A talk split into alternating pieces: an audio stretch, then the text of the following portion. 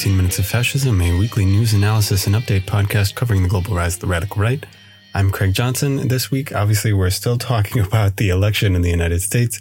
When are we going to be done with that, you might ask?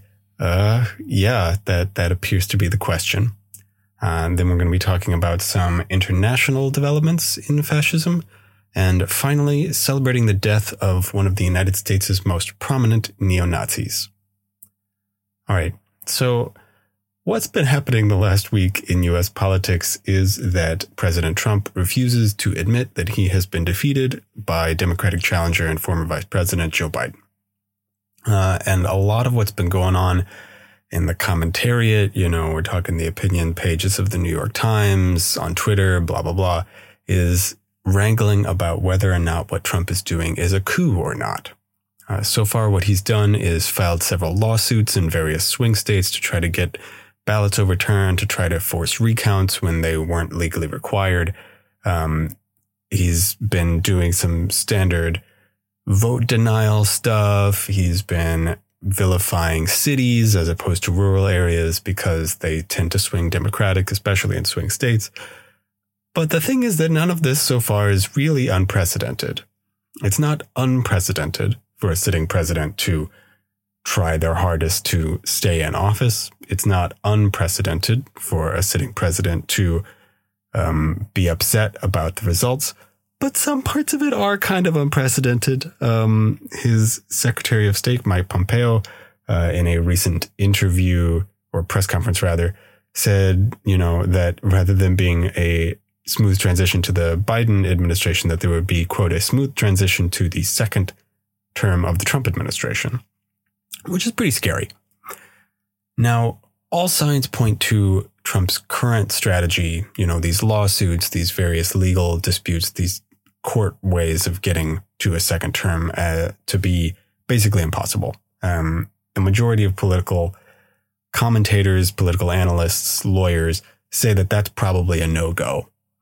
However, a backup strategy focusing on poaching unfaithful electors, uh, that is, members of the Electoral College who could be convinced to vote against the results of their states, um, that that could be a real thing. They might actually be able to do that. However, he would have to get a lot of people. A combination of these strategies might be necessary, or just sort of sowing uncertainty might be necessary. Uh, that's the way in which we're in sort of well, a lot less charted water, uh, especially in the 20th and 21st centuries in the United States. Currently, though, what we have is a bunch of swirling misinformation. You know, we'll know more about this uh, when Trump's motives are a little bit clearer, when more time has passed, and once the Electoral College meets in mid December. Of course, no matter what happens to Trump, the fascists who are part of his political coalition aren't going to be going away anytime soon.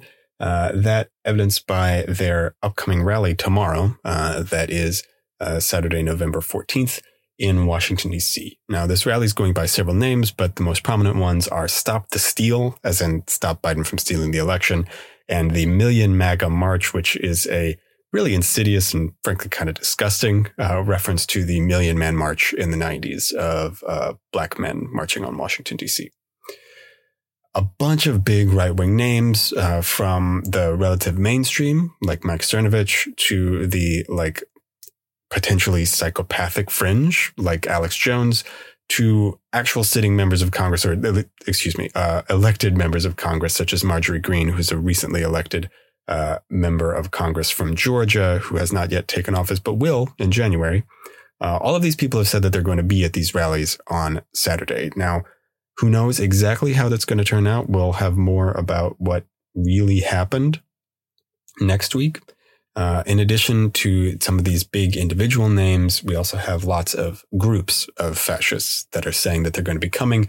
We got Patriot Prayer, the Proud Boys, the Oath Keepers, the Three Percenters. This is like a real rogues gallery of extreme right wing organizations and fascist groups that are going to be descending on the nation's capital uh, this Saturday to try to advocate for a second Trump administration and also just to show their power to say, like, hey, no matter what happens, they're still going to be there. They're still going to be organizing street power. They're still going to be trying to participate in street violence. The purpose of this rally explicitly is to support a second Trump administration. Uh, and to demonstrate that they are present to uh, support and facilitate whatever kind of coup staying disruption that Trump seems to be doing. The fact that this is happening in DC is particularly upsetting given recent uh, information uh, that has been released uh, into the press about how DC cops worked with the Proud Boys uh, immediately after Election Day. Um, so, immediately after Election Day last week, some Proud Boy affiliates claimed to have been stabbed by Black Lives Matter protesters. They had no evidence. There, there, there was a video showing a scuffle um, but there's no evidence in or any indication that the people who did the stabbing had any affiliation with any political organization at all, or who they were, or any of that stuff. Uh, of course, though, uh, these are fascists trying to get the help of the police. And so what did the police do? They helped them. Uh, they had the Proud Boys jump into police cruisers and literally cruise around looking for Black Lives Matter protesters so that the Proud Boys could, I guess, point them out for them to be arrested or attacked or murdered by the police. Um, uh, Enrique Tarrio, the leader of the Proud Boys, uh, really, really talked this up and, and boasted about how the Proud Boys are allies of the police, right? Now, if you've been paying attention to what I've been saying in this podcast or what other people have been saying when they talk about the right wing, you should not be surprised at all to learn that the fascists are working with the police or that the police want to work with the fascists. That's kind of their whole deal, right? Uh, so the fact that we have this very recent history of police and fascist cooperation in DC means that these protests could become very dangerous places to be for counter protesters. Uh, so if you are in DC, please take all precautions necessary.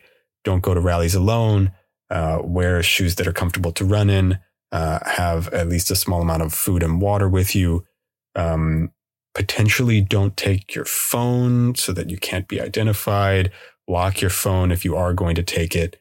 Uh, make sure that you have some amount of cash if you need to be, if you need to like get a taxi away from a jailhouse. Uh, there, there are a lot of really good guides uh, for how to participate in uh, direct action that might result in actual civil violence or that it might at least be met with police violence. So if you're going to be attending this protest as a counter protester, please be careful.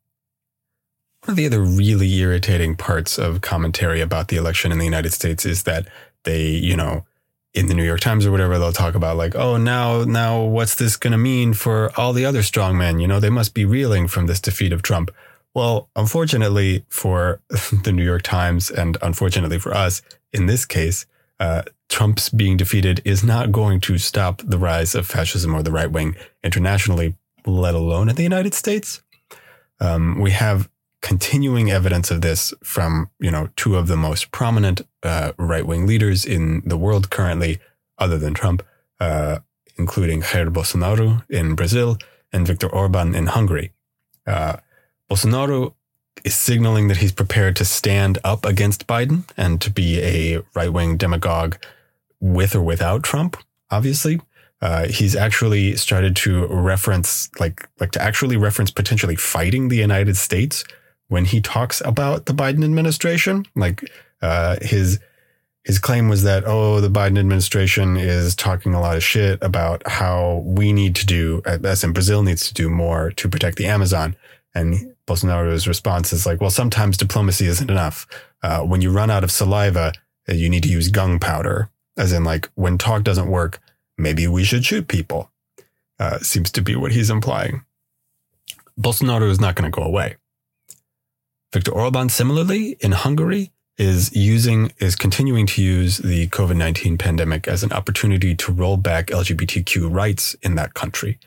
Uh, back in the spring, he already used this opportunity to eliminate uh, the right to have one's gender recognized legally um, in official documents uh, for transgender people or for people who have transitioned between one gender or another.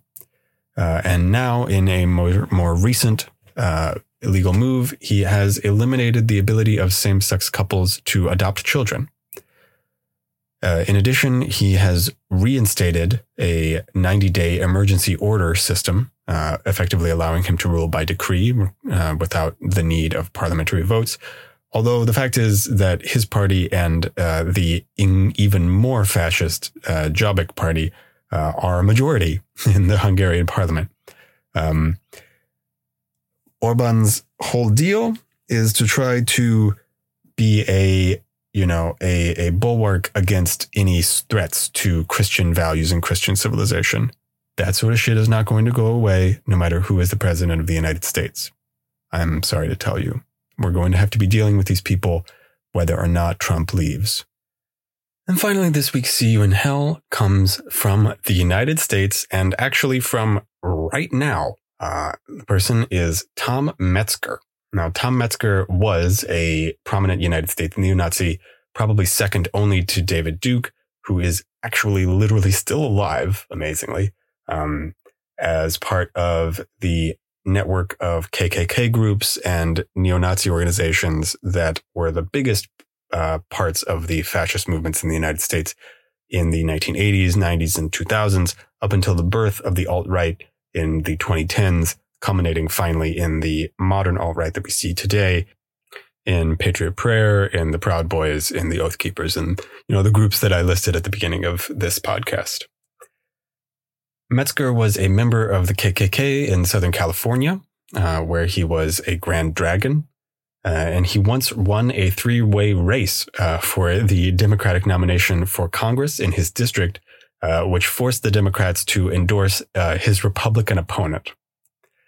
Uh, another really infamous and disgusting thing that he did uh, was that he was part of the murder of an Ethiopian immigrant uh, while he was living in the Pacific Northwest and was one of the targets of a successful lawsuit against the skinheads that murdered this man, uh, resulting in a multi-million dollar settlement that uh, the Ethiopian immigrant's family uh, rightfully got, um, which has been helping them enormously um, although, of course, the loss of their father in this case uh, could not really be compensated.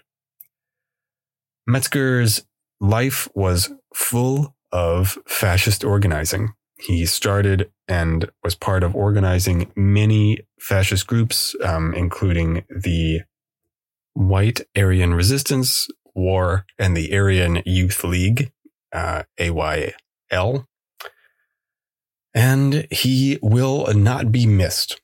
Uh, he died last week, actually, um, but his death was only reported and confirmed this week. Uh, and since he is such a horrible member of the history of the right wing in the United States, uh, I thought it only fitting to celebrate his death now that we can. So, Tom Metzger died November 4th, 2020. We'll see you in hell. Right, that was this week's 15 Minutes of Fascism, a sadly topical podcast covering the global rise of the radical right. I'm Craig Johnson. I'd like to once more thank Sleepy Kitty Arts and Sleepy Kitty Music for our theme song and for our graphics. And I will talk to you next week.